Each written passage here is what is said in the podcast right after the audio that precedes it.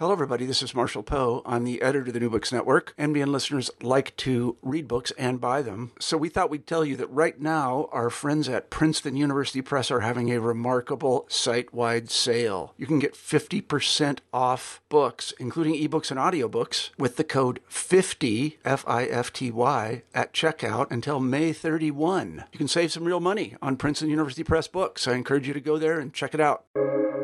Welcome to the New Books Network and welcome to New Books in Drugs, Addiction, and Recovery, a podcast channel on the New Books Network. I'm your host, Emily Dufton, and today we're talking to Kevin Sabet. Called the quarterback of the new anti drug movement, Sabet received his PhD in social policy from the University of Oxford and has worked in drug policy for over two decades. He served as an advisor for three presidential administrations, Pope Francis, and the United Nations, and in 2013 he founded the group he still leads, Smart Approaches to Marijuana, better known as SAM, which opposes cannabis legalization and commercialization. His new book, Smokescreen What the Marijuana Industry Doesn't Want You to Know, was released by Forefront Books earlier this year. Kevin, welcome to the show. Thanks for having me, Emily. So, I wanted to begin by talking about you. Um, your career has been littered with superlatives. Uh, beyond the quarterback quote, you've also been called the prodigy of drug politics, arguably the most influential person in the anti legalization movement, and also by legalization supporters, one of legalization's quote, biggest enemies. Uh, which really means that you're famous on both sides. Uh, so, where did this interest come from? What drew you to drug policy in the first place? Well, I mean, it's certainly not something that I, I pursued uh, from a young age. I never thought you could really have a career uh, in drug policy. I didn't really know what that was. Um, so I, you know, my sights were set on kind of the typical route of law school, and I was interested in. Um, I've actually always been interested in human rights. I grew up, uh, you know, with the notion of, of you know universal human rights and all kinds of you know those kinds of beliefs, and um, which I hold very dearly to this day. But I, you know, I, I kind of ended up here a little bit by accident. I mean, um, sort of by accident, but also by design in a weird way. If you could hit those at the same time, I got involved sort of in the anti-drug movement as a teenager when I when I saw a lot of my friends have problems with drugs, and I grew up in a affluent neighborhood that liked to sweep these issues under the rug, and that didn't sit right with me, and uh, I felt like those kids, my friends, needed a voice, and kind of went from there. It's interesting. It is a sort of niche political field, but as a drug historian who looks at federal shifts, I found that the people who are really interested in drugs are really into it. It's it's a it's a rare breed, but we are we are passionate individuals. Uh, so, what got you specifically interested in marijuana policy then? When did you form SAM and why? Yeah, yeah. So I, well, I formed SAM in 2013 after, shortly after I left the Obama administration after serving two years as a senior advisor there. And I had served previously for about a year in the Bush, uh, first Bush term of George W. Bush in 2003. Uh, and even before that in the Clinton administration, when um, the drug czar, Barry McCaffrey, essentially called me up out of the blue when I was at Berkeley as an undergrad and, and said, Hey, I like what you're doing. We were going around to clubs in San Francisco and passing out, um, you know, postcards and pamphlets about how ecstasy can can kill you uh, during the height of the club drug epidemic in the late 1990s.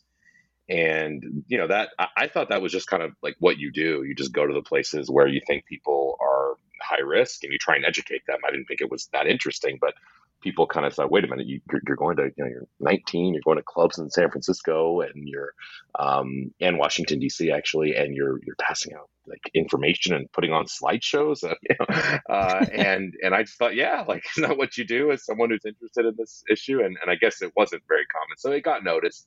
Um, by Alan Leshner, who who's Nora Volkow's uh, predecessor at NIDA, and, and like mm-hmm. I said, Barry McCaffrey, and so I got involved in the White House then, and that that that was really interesting for me, serving in those three different administrations. And then, you know, I, I served more than two years in the Obama administration, and I felt like, um, you know, I, it had become repetitive for me, and um, I, I, felt like I, I, needed a challenge. I also had a bit of a health scare, kind of a freak health scare uh, that put my life into perspective. I was commuting between Cambridge, Massachusetts, and Washington D.C. every week. So that that kind of got tiring, mm-hmm. as well as traveling for the administration, which was an honor, um, you know, to speak on behalf of the Obama administration. But I that that sort of um, novelty wore out uh, after about two and a half years, and I spent, you know, I sort of thought I would go into academia, write books, and kind of go from there. And I spent 2012 working on my first book, which I wrote really quickly, actually, I called Reefer Sanity, and a very different process than writing this book, which I know we'll probably get into. But um, I wrote it as quickly as I could uh, because I could see the misinformation around on marijuana. There was only so much I could say as a government official, and I, I wanted to be free of that. Um, mm-hmm. In some ways, I felt like a, you know, someone leaving a band or something. Uh, you sort of love your your bandmates, and, but you wanted to go solo because, uh, you know, you want to kind of express what you want to express without going through you know a, a censor board of some sort. So I um, wrote that book and sort of traveled around the country for that book. And when that was happening, and in that beginning process, um, I ran into my friend Patrick Kennedy, who I had worked with uh, as a congress when he was a congressman on the um, ACA and making sure there was coverage for people with addiction. Uh, and um, we just both started talking after the day after the vote in Colorado and Washington that legalized marijuana. And Patrick just was, you know, called me up and he was just incredulous. He couldn't believe that we were doing this as a country. And, and he felt like it was big tobacco all over again, which is a fight, of course, his dad, um, Ted, fought for, you know, over five decades. And we just started talking about how, you know, if you were anti legalization, you, you were sort of anti, you know, you were kind of anti everything and you were sort of pro incarceration and you were pro, you know, things that we weren't pro actually. And mm-hmm. we said, mm-hmm. well, we got to kind of create a new breed of activists who really care about the health and the science and the big business around this and rate wants to raise awareness on this uh, rather than, you know, maybe some of the arguments that had been used in the past um, that were quickly becoming unsuccessful. And um, basically he said, you know, I'm going to be in Colorado uh, right after the new year in 2013, and I'm I'm going to be there. It's the belly of the beast. Let, let's launch this idea we've been talking about for a few months. And I, you know, I mean, it was the most disorganized thing you could imagine in terms of trying to get something together, like over literally over the Christmas holidays, that was going to start a new organization. We had no legal documents. We hadn't vetted this with anybody. We were just kind of you know, flying by the seat of our pants in a sense, but we knew we we knew what the arguments were. We knew what we wanted to say, and we thought a few people would show up. We had a little event at the Denver Press Club, uh, and instead, you know, you had the Marijuana Policy Project protested outside. We had Associated Press, we had uh, Reuters. Every every news network basically showed up for this, and that that changed my life in a sense because it, it brought me to the journey that I'm still on today with Sam. So. Uh, yeah, it was it was uh, it was quite a ride in the beginning. Eight years later, yeah, you're still going. You're still going on. Wasn't it Project Sam in the beginning? Yeah, it was Project Sam because I saw this as a little project. I saw this as, we're going to raise some awareness, and no one's going to probably know who we are. And you know, I underestimated the last name Kennedy. Is really I, I didn't grow up with with JFK or RFK. I grew, you know, I was born when when you know Teddy Kennedy was just about to have a pretty unsuccessful run for presidency, and he already did a couple years before. I mean, it was I was not. I, I just yeah, I'm from the West Coast where that name carries far uh, you know less cachet than the East Coast, and so I, I just I mean I you know yes he was a Kennedy that's important obviously, um, and but I I think I underestimated that and, uh, you know, we had no funding. We didn't go to foundations or individuals and get funding to start this. We just thought, you know, I will kind of do this on the side. We're, we're both busy. I was busy writing. I was frankly looking for a full time job, figuring out what I was going to do next. Uh, I was busy giving talks about really all drugs, not just marijuana. And uh, you know, it was it did start out as a little project, and now it's and then a couple years later, you know, few million dollar budget and a lot more exposure, it was like maybe we're not a little project anymore. so we've changed our name. and hence the name change. I, I, was I always wondered about that. I'm so happy that I now know why project got dropped from Sam. Now it's just Sam. So you said that uh, Smokescreen is not your first book. So tell me a little bit about writing this this tome and how you approached this project uh, and how that was different from your first. Yeah, well, I mean, as you know very well, I mean, writing a book uh, is not easy, and I certainly wasn't sort of looking to write another book. I, I, had written Reefer Sanity rather quickly. I sort of was happy that was done. I had updated it, you know, for a small press in New York as a second edition, and I was happy about that. But that, you know, that that was that was it. I thought, well, I'll just I'll just update it every couple years with the latest science because it, you know, Reefer Sanity was seven great myths about marijuana, and I, I would go through each of the myths and you know, it's kind of a nice organization, a nice way to do it. And then I started getting, you know, through my travels and people I was talking to, I started getting approached by people within the marijuana industry. For example, people who had invested in the marijuana industry or who were working there, uh, you know, in a dispensary or something, and also by state employees who and former state employees who essentially told me, hey, there's some stuff no one really wants to look into, and journalists don't seem to really care about it because they're just writing about how great marijuana is. And, um, you know, I certainly, you know, we have to be careful politically, but there are some issues going on. You should take a closer look at our state. And that happened in Colorado, uh, for example. And, um, you know, it's funny because even today I got an email from a from a marijuana employee who said, you know, I can't believe I'm writing Kevin Sabet, but I need to tell you what's going on and the malfeasance that's happening. And I I said to myself, well, this is a story that that we need to tell. And when I started digging more into some of the big marijuana companies and you know just sort of where they were getting their funding, what they were doing with their funding, um, you know, their background, and uh, I was just it it was clear to me that there was another book here, but it. Th- this was several years in the making. This was um, really a labor of love. I, I, you know, just interviewed many different people. Unlike Reefer Sanity, again, that I sort of compiled statistics, I didn't want to just write a book about statistics. I wanted to write a book about stories and the stories I'm hearing from people, as well as stories of addiction and stories of people um, having problems with, for example, you know, medical marijuana, being prescribed medical marijuana by a top doctor in New York as a 16 year old girl and you know hearing what that did to her uh, what that did to her mental mental health mental state of mind and um, you know all of these things were important and I, I, felt there was another book there so that that's what that's why i started to write it so who is your intended audience for smokescreen and and what are you trying to get across to them well i think my i've tried to be consistent with my intended audience throughout the media, you know, that I employ, whether it's writing an op-ed or a book. Uh, and I'm really trying to talk to the majority of Americans who I don't think have a really strong point of view on this issue. Um, they don't know much about marijuana other than they probably tried it a few times, didn't really like it, because of course the vast majority of people who try marijuana, you know, sort of give up after one or two times. They don't really like it uh, and kind of who see this issue. You know, it's sort of a sexy issue that is on the news every now and again, and uh, you know might tune in, but really they don't grasp the, the big issues with it. And so one one of my audience is always that audience. It's that.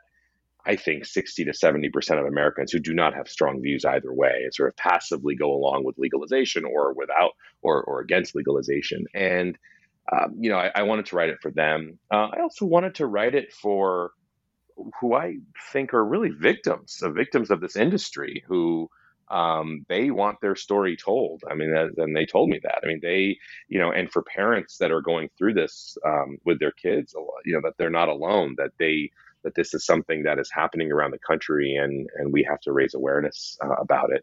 Um, and of course, always decision makers. I, I um, you know, to me, it's important that decision makers who, you know, are trying to follow this issue uh, really have the facts because actually with the majority of lawmakers out there that i've talked to even those that have voted in favor of legalization various you know legalization bills they don't really know a lot about this issue. And unless you're maybe five or six members of congress that have a very special affinity and, and by the way on both sides of the aisle uh, for marijuana or five or six that really really hate marijuana and talk about how they hate it um, the vast majority of members of Congress, this is actually a pesky issue. It's not something they want to focus on there, but they are thirsty for information in an easy to read, you know, sort of format and kind of organized.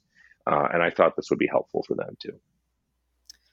Yeah, the the book is full of some pretty grim images. Uh, you open with a five year old boy and a seven year old girl, brother and sister, uh, being forced to trim marijuana leaves in a windowless basement for hours at a stretch. Uh, you talk to a lot of parents who are begging you to save their kids.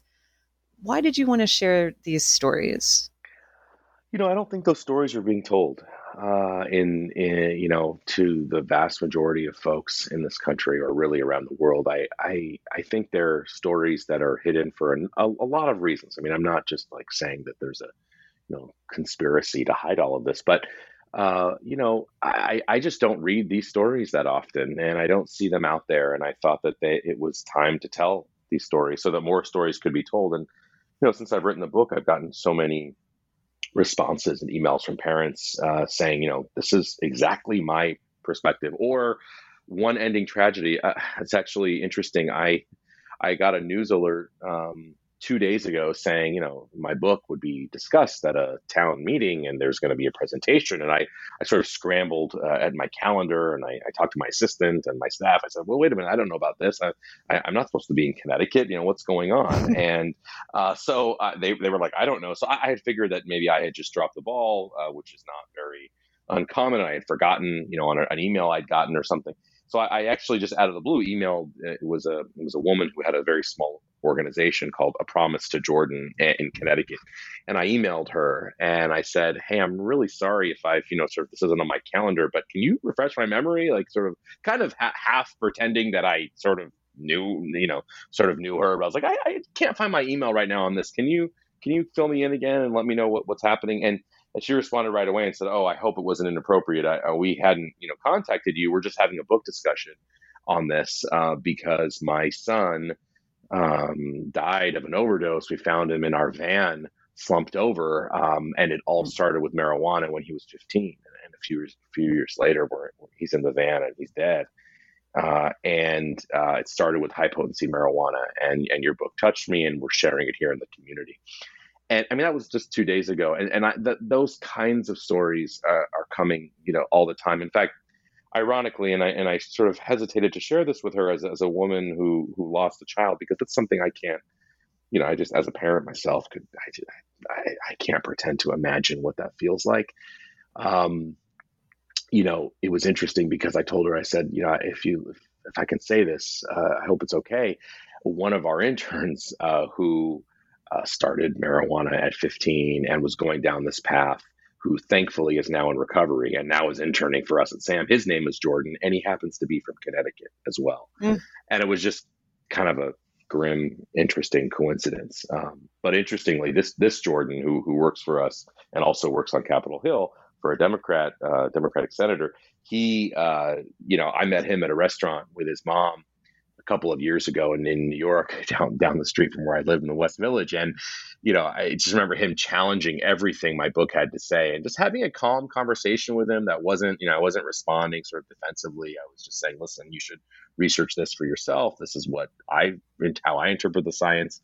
And basically, a year later or so, he turned around and said, "You know what? I did research it. You're right. I, I was kind of a fool to sort of question you, but I was I was reading what I read on Reddit every day about marijuana, or what I read on other websites, and um, my generation is is fooled about this. And I don't know. I think that just tells a couple of stories right there about uh, that are emblematic of the kind of folks I talk to on a regular basis, and, and kind of what I'm um, up against in some ways. So it's pretty incredible that you are this kind of the touchstone, the the face of the anti-legalization movement. You have people coming to you telling you, "Hey, you know, I didn't say this, but look under the rug over there, and these are the stories of my family." How does that feel? How does that feel to be the the face of the anti-legalization movement? A, no one's asked me that before. interestingly, um, I, I don't know. I mean, in some respect, it feels good because I feel like people trust me with you know, very intimate stories and and and very uh, emotional experiences that they've had. I mean, I, mm-hmm. I, I, I am not in recovery for, for drugs and alcohol. I, I, haven't, I don't use drugs or alcohol and I never have. And I don't, I don't have that lived experience. And so I, again, it's like trying to understand that is, is just really, you can't ever fully understand it. And when somebody then shares that with you and sort of then basically some, you know, sometimes um, you know, in a, in a nice way, but kind of sort of implores you to look and and and to look under the the rug here and there and to do some investigation. Um, you know, it's just obviously I'm honored that they trust me, but it's also it's also uh, burdensome in some ways, I guess. Mm. Um, as much as I enjoy my work, I love my work. Uh, it's uh, it's not always kind of as high flying and adventurous, I guess, as it sounds, because there's a lot of opposition and there's a lot which is fine and i that's okay everyone's entitled to their own opinion but sometimes that opposition borders on you know some scary stuff and i you know the one question that i have stumped the uh, director of NIDA, Nora Volkow, on in our many, many years of talking. She cannot fully answer for me.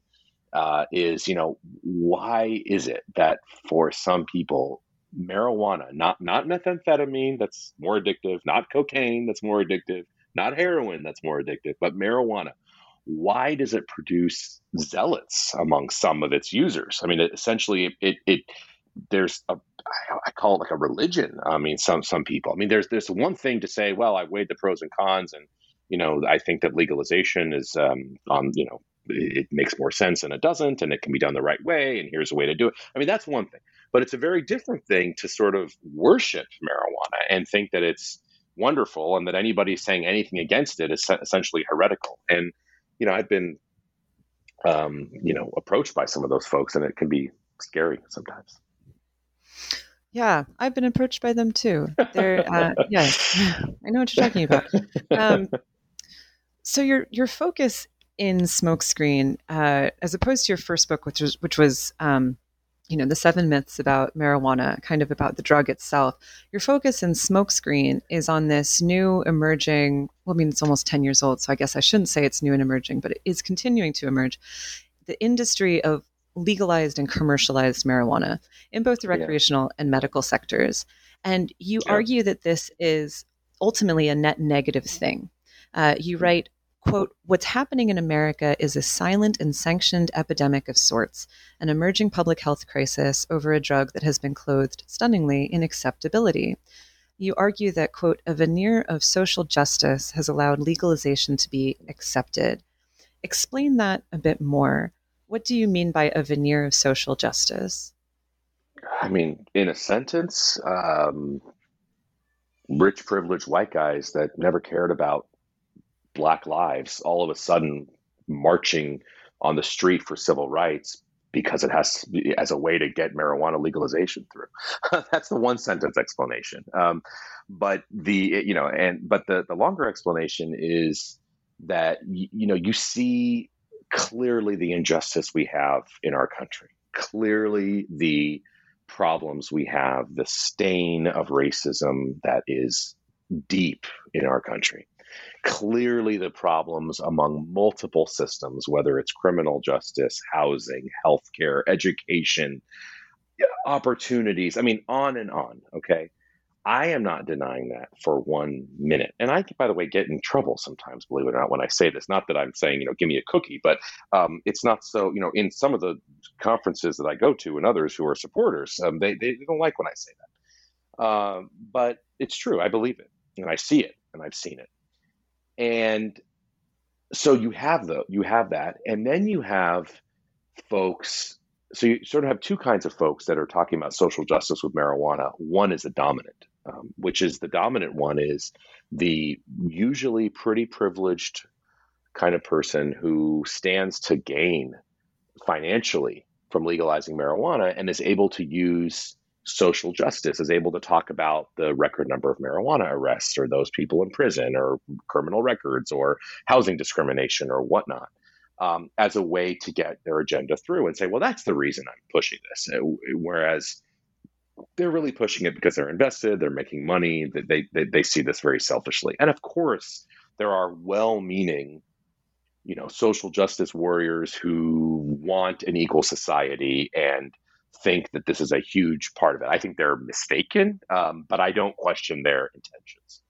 But those people are not the ones that have changed law and policy over the last 20 or 30 years. Um, I think the one thing I agree with Allen St. Pierre, the head of NORML, uh, maybe we agree on a few things, but the one, one of the things I think we definitely agree on, because he said it, uh, and I recently saw him say it again, is that this movement of legalizing marijuana is is not a, I mean, sort of grassroots movement among sort of you know the ethnic poor of our country. Uh, and he didn't say that part. He said this part, which is that it's the three billionaires that essentially financed this in the mid 90s that that really gave gas uh, to something that was languishing that you've written so eloquently about the past. Uh, and so you had these three billionaires. You had George Soros, Peter Lewis, and John Sperling. And I almost hesitate to talk about George Soros, but you can't not talk about Soros's influence. And I hesitate it because it's become sort of this flashpoint for conservatives um, on the one end and then you know sort of liberals on the other from the other perspective and it's sort of mm-hmm. you can't talk about it's just become so politically charged to even mention his name so i actually like people to focus on the other folks peter lewis who essentially funded the professional movement to legalize marijuana the the offshoot of NORML that you know really sort of you know cut their hair and put on a suit um, and became credible on the Hill, the Marijuana Policy Project, and John Sperling, who funded a lot of these initiatives as well, who made his money um, with the starting the, the largest for-profit university that our country had ever seen, University of Phoenix, and making billions of dollars that way, and eh, you know, sort of uh, finding marijuana in his, you know, he was a septuagenarian or so, so and loving it, um, and so those three old, rich white guys who like marijuana uh, changed this entirely, and they're responsible for where we are right now. Um, and I, I just think like we need to talk about that. We need to talk about who's making money. We need to talk about how Cambridge, Massachusetts, a place I paid taxes in and lived in for six years and know pretty well, um, yeah, of all places, I mean, I think they voted for Barack Obama like 94% or something like that.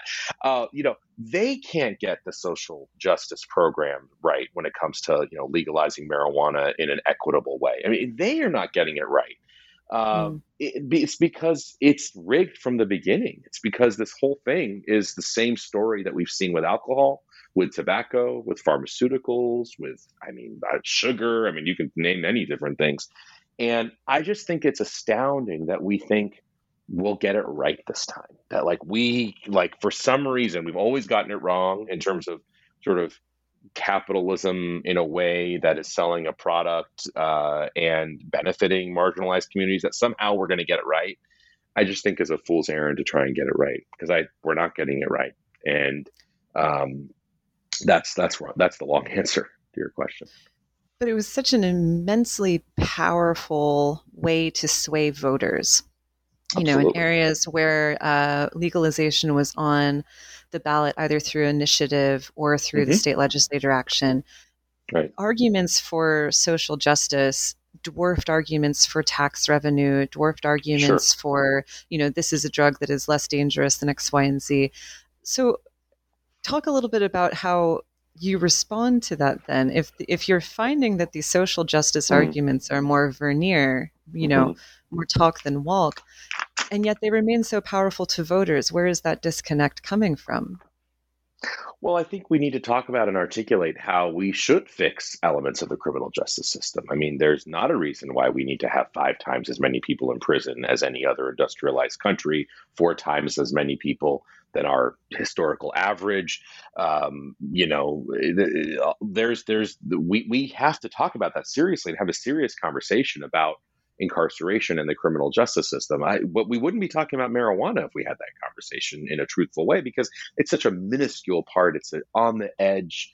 Uh, in terms of you know affecting incarceration, uh, it, look, it does affect uh, individuals in terms of arrest records and expungements and um, you know maybe maybe short jail stints or probation violations. all those things we should look at, but we don't have to commercialize an industry to do that. And I don't think uh, I, I just don't think that that has been articulated in a way that people can understand. I mean, even today, you have Thomas Massie, who's a, a libertarian Republican, uh, um, voting on the um, legalization bill just a couple hours ago, talking about how you know people are in favor of this. They want decriminalization, and I, and I tweeted out loud, and, and I don't usually tweet in caps, but I had to because I was so like it just you know, I wanted to just grab the computer and just like shake it and say, wait a minute, decriminalization is not legalization. These are two different things.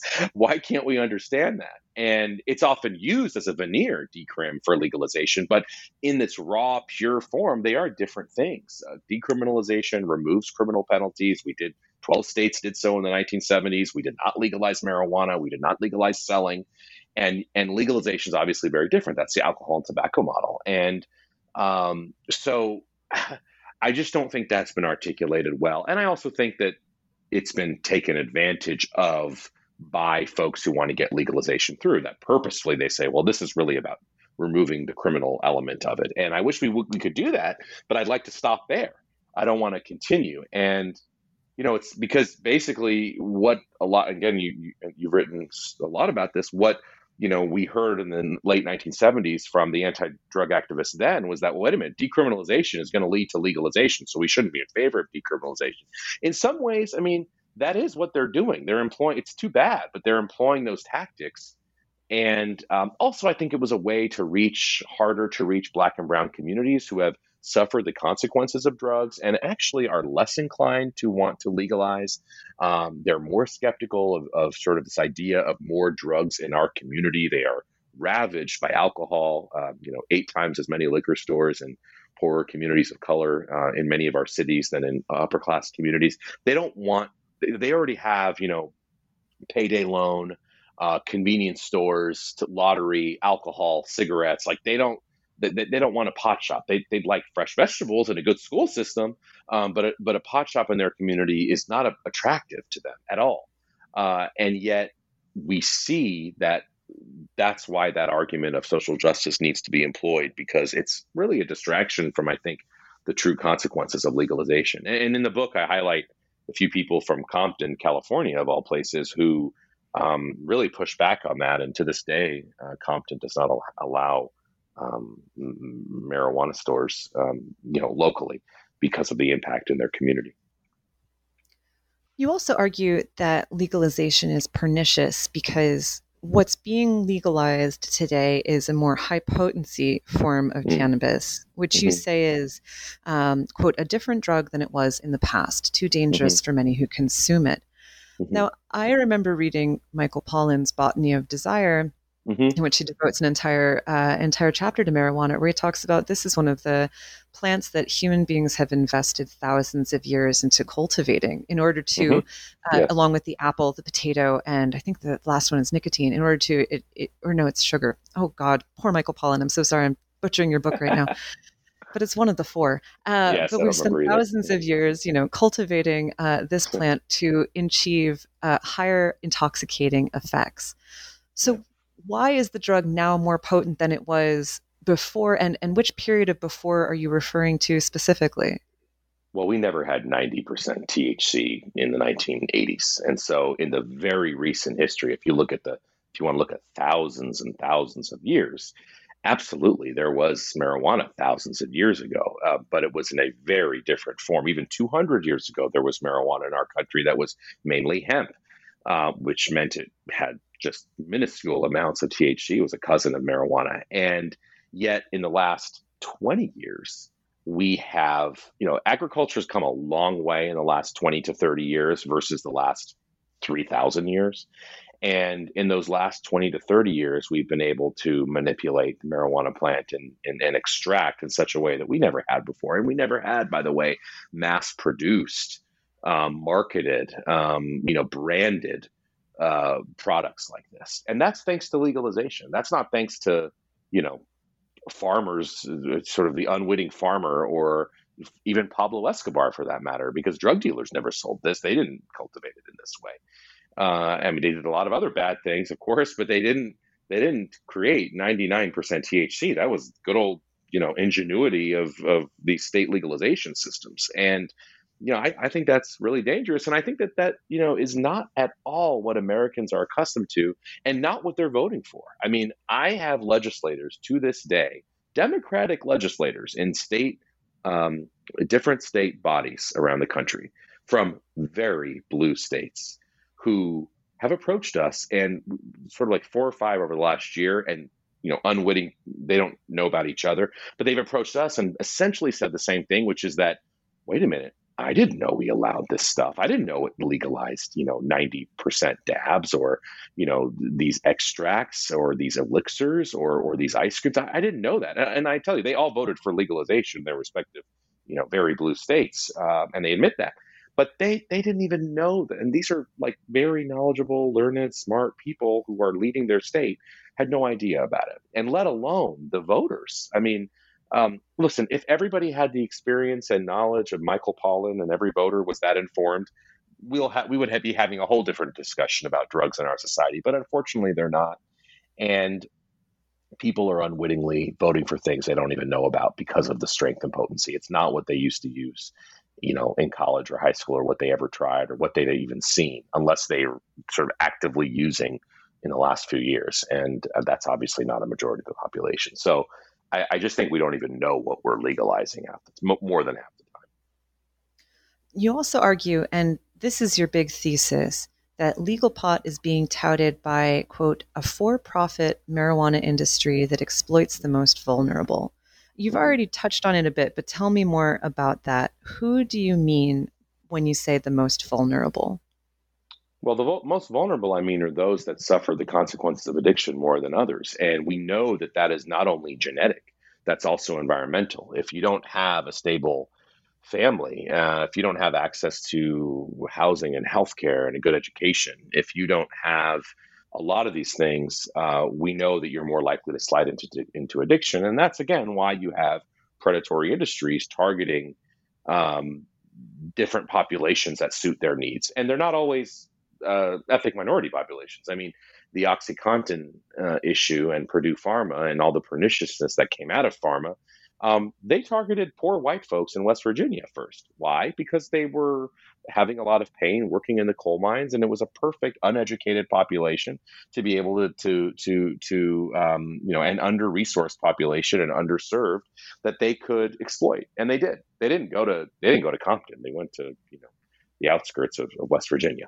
Uh, but alcohol industry, tobacco industry, uh, traditionally have targeted um, the black and brown community because they have less resources, less access to resources, and they're more they're going to be more vulnerable. And the same thing is happening with marijuana.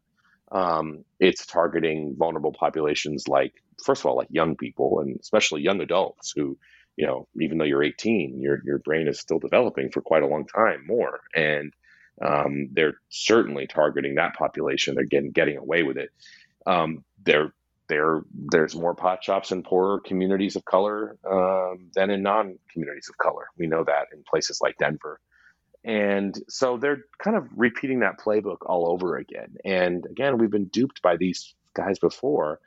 I don't know why we'd want to be duped again. Um, you know, I don't think people realize the billions of dollars that are invested by big tobacco now in marijuana, that they see this as their alternative source. They've seen it for 50 years, by the way, as this. But, you know, again, as you've documented, in the 1970s, it didn't go as far as they wanted it to go, but they were ready if it was.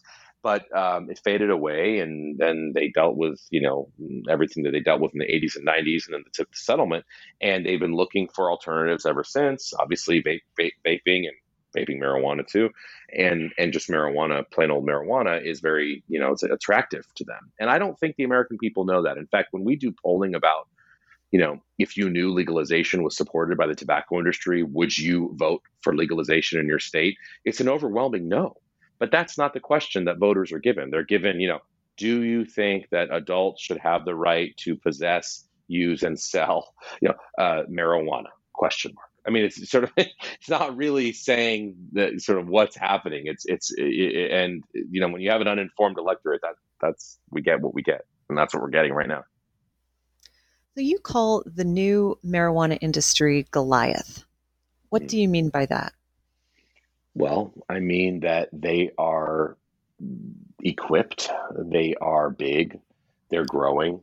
It seems insurmountable at times because of the influence and and uh, hold they have on state legislatures. Uh, it's incredible how they have been able to essentially lead and direct um, marijuana, sort of the state marijuana decision making bodies, how they've influenced the process uh, on the state level, and how they are everywhere on the federal level as well. Um, and by the way, everywhere I mean not just marijuana companies sending their own people up to Capitol Hill, but you know the marijuana industry hiring the biggest lobbyists in Washington and and in different state capitals in order to make sure that they can't work on the anti side and that they're going to work for them. Uh, and so it feels like that. It feels like it's just this huge force that is um, very, very, very powerful, and it can be demoralizing at times to see how far they, you know, really how far they are. Um, so, well, that's really interesting to me because to me, I see you in as as one of the newest voices in a long line of mm-hmm. grassroots cannabis activists, mm-hmm. people who have been working since the 1960s to either mm-hmm. increase or limit access to this drug. Mm-hmm. And because of your location in DC and your influence in influencing, or your interest in influencing Capitol Hill, you also remind me a lot of Keith Stroup, who founded the pro legalization group NORML back in 1970. You're mm-hmm. both upset by how marijuana users are being treated, and you go to Washington to voice your concerns. But back in 1970, when NORML was mm. getting started, the Washington Post called it Washington's feeblest lobby, uh, which is a pretty sick burn, you know, honestly. Yeah, yeah. So when I read that you see yourself fighting against a Goliath of an industry, it reminded me of that quote. And mm. I hmm. wanted to know if you ever felt feeble in the face of this Goliath, like how the Washington Post once described Keith Stroup. Well, absolutely. I mean, I, and I have no, I'm not embarrassed to say that. I mean, um, look, on the one hand, we're not feeble because we've been able to hold federal law. The president of the United States, a Democratic president, well respected one, is firmly anti legalization. We have most major medical associations who stand with us. And so, you know, it's uh, from that perspective, I don't. But from the perspective of going up against this industry when we go to Capitol Hill or when we go to um, you know different states and state capitals sure we can we can feel uh, we can feel very feeble and um, you know it can be difficult. It can be it can be very difficult especially when we have ballot initiatives because you need you know millions and millions and millions and millions of dollars. And so we we have a feeble amount of money to to to counter that often.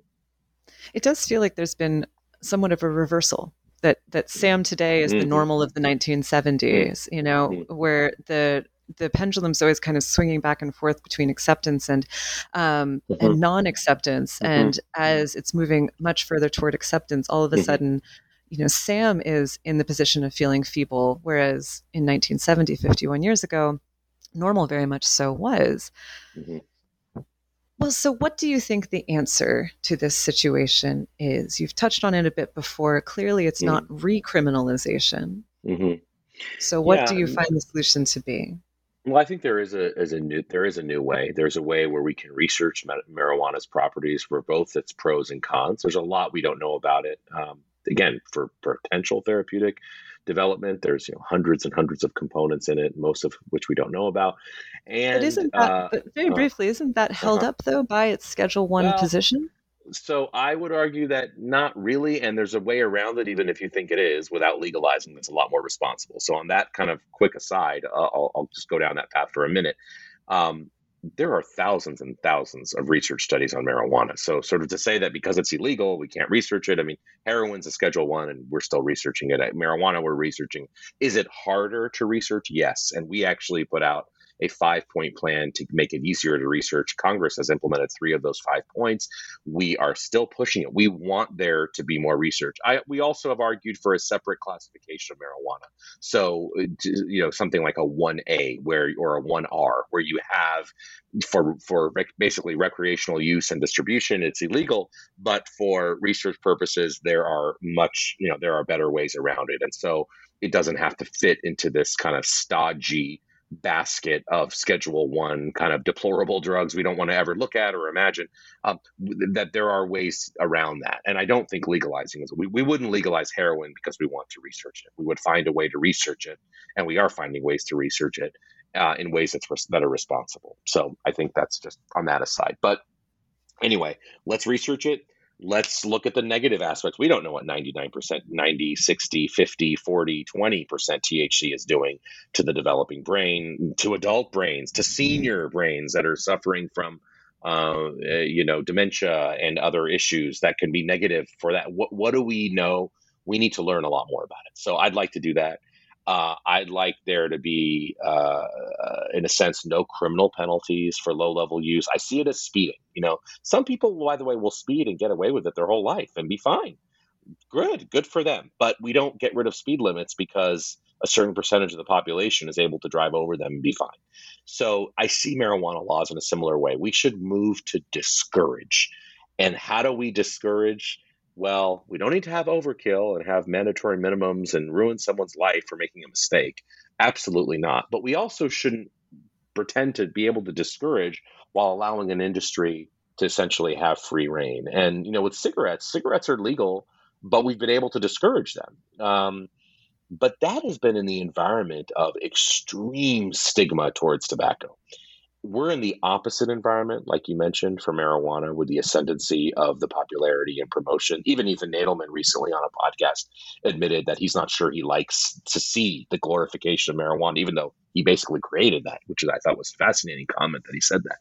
Um, but that's where we are with marijuana. We are such in an extreme, and I and I think maybe you you were going here with kind of this idea of ebbs and flows of popularity. I don't think it's going to last forever, the popularity, but I think it's going to get more popular before it gets unpopular, uh, unless there was some major tragedy that happened, which God forbid could happen. That that could reverse things tomorrow. But I I you know sort of say that, say for that, which we don't want to happen, obviously. I think that. Um, we haven't reached the popularity, but when we do, there's going to be a backlash. I already feel different quarters under when, when CNN is now publishing stories on cannabis hyperemesis syndrome, which is uncontrollable vomiting, and Instagram um, influencers are talking that about why don't we know more about hyperemesis? It's a huge issue. Uh, that was unfathomable three years ago. Uh, so, uh, you know, things I think will come to light but it's going to take more time. And and I think your NORML comparison is I probably agree with it 75%. I mean again, NORML when they started, they didn't have support from the president, they didn't have, you know, most of Congress on their side. They didn't have all this. But yes, they were they were it was an increasingly unpopular idea. They were kind of saying something that had not been said. So I, I think there's there's some similarities, but there are probably some differences there too. I just wanted to mention. So ultimately, Smokescreen argues uh, in favor of decriminalization rather than legalization. Explain what you mean by that and what the differences uh, between these two outcomes are. Right. Well, for decriminalization, you remove criminal penalties. You could still have civil penalties depending on the jurisdiction, and I think you know local jurisdictions can decide that. I mean, um, you know, uh, Knoxville, Tennessee may be different than San Francisco, California. So I, you know, we have to understand that there is some variation there. We've often had variation up to a point of drug policy. Most drug policies at the state and local level, anyway. Um, but what I wouldn't do is legalize the use, sale, and production because that becomes a much more interstate issue. It's not just one state; it doesn't just affect one state, as we've seen with Colorado and the effects on Wyoming and other places that have not legalized um, in terms of them getting marijuana much you know more you know easier way and uh, and across their state borders. So clearly, when you legalize the production, you're talking about something that really needs to be federal. Uh, and so I would not do that. Um, legalization allows for the production, sales, marketing, and again, in this country, it is equivalent to the commercialization. I've heard a lot of people say, "Well, why can't we legalize in a non-commercialized way?" Well, my answer is why can't we be like Sweden or Finland or you know Uruguay? I mean, we're not those countries. So doing that anytime soon is not happening. Especially, by the way, if you want bipartisan support for legalization. So, um, you know, I think that legalization puts us in. We get so many of the cons and not enough pros uh, if we're trying to reform policy. Whereas decriminalization, if it can be done in the right way, I also don't agree with all stripes of decriminalization. But if we can, if we can do it in a way that discourages use, but also protects, you know, human rights and social justice, and doesn't saddle people with a criminal record for making a mistake, Um, that's that I think is is is wiser, but it's a very fine line. And you know, I I've had people say, "Well, Kevin, why are you advocating for decriminalization?" Because the minute you give that, they're going to take it to legalization, and that's that's that's maybe true, and and I, I don't know. I mean, it didn't happen in the 1970s. We had decriminalization in a dozen states. That did, it took a long time for legalization to happen, but I don't know. That's, I think that's a legitimate question. Uh, but I do think there are reforms we can make, uh, and you know, I'm in favor of those. So, what has the reaction to Smokescreen been like? You know, I think it's been mixed. If I'm to be honest, I think that you know I've gotten emails and calls from people in the Obama administration, um, people in the Bush administration. I mean, sort of, and I, I, say that to distinguish from the sort of Trump stripe of, of republicanism, um, who have said, you know, thank you for writing this. I'm distributing it to my community, or just, you know, I'm giving it to my son who really needs to read it, who doesn't understand what's going on with marijuana. Um, so that's been good. Um, it's sold really well, actually, um, but as far as critical review, it's interesting. I have been interviewed by about two or three major publications, um, you know, major legacy media organizations uh, about the book, lengthy interviews, and nothing has been published by them on the book. And I don't know if it's because I'm not answering the questions in the way that they would like to present the story as either somebody who feels, you know, despondent, because I'm, I'm not despondent. Um, Patrick once called me, you know, a happy warrior, which I think I am. Uh, and, or if they want me to sort of think that this is just, you know, un over, you know, this can't be overcome. What's happening with marijuana, or they just didn't like what I had to say about the harms. I don't know why, or maybe it was just there wasn't enough space on the page. I don't know, but um, so that's been, to be honest, that's been disappointing. Um, but overall, uh, you know, it's, it's in over twenty thousand hands across the country, book clubs and things happening and talking about it. I, I'm really happy about it. So, normally on this channel, my last question is about the project you're working on next and what we can expect to hear from you. But actually, I'm going to change it up slightly based on this conversation. I'd like to ask instead, do you see cannabis policy remaining your focus for the, you know, the foreseeable future, or do you see yourself uh, expanding uh, your scope of activism and influence? You know, I'm certainly thinking about the decriminalization of psychedelics here in DC and elsewhere, uh, the decriminalization of nearly all uh, illicit drug possession will no longer illicit, right? In places like Oregon.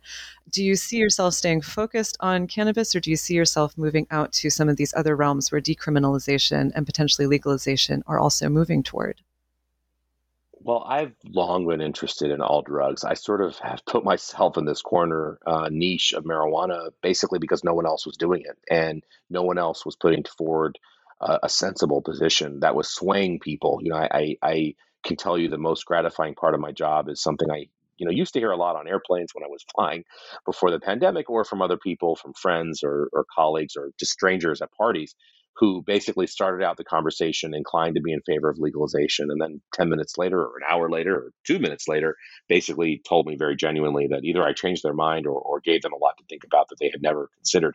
There's nothing more gratifying than that. And it's been wonderful, and it will continue to be wonderful to talk about this. And this is a very you know complex issue marijuana there's so many different parts delta 8 now all these different things but um, you know my my PhD, half my dissertation at Oxford was about you know, heroin addicts in Baltimore uh, and the effectiveness of interventions there. I, you know, as I mentioned earlier, I was focused on club drugs in the late 90s when I was a college student. So I've always been interested in substance use generally. It's just in the last 10 years I've kind of been in this corner.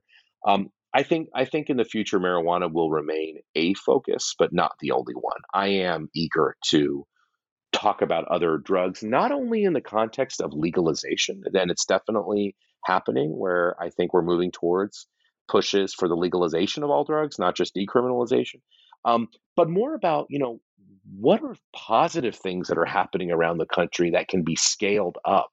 Because we do know what can work to help people with addiction. We do know what can work to prevent most people or increase the chance of people going down the path of of uh, down the path towards addiction and um, I'm eager to talk about those things, especially in the climate where I feel like we either are talking about, you know, cracking down on people or, you know, having a space for them to inject government supplied heroin.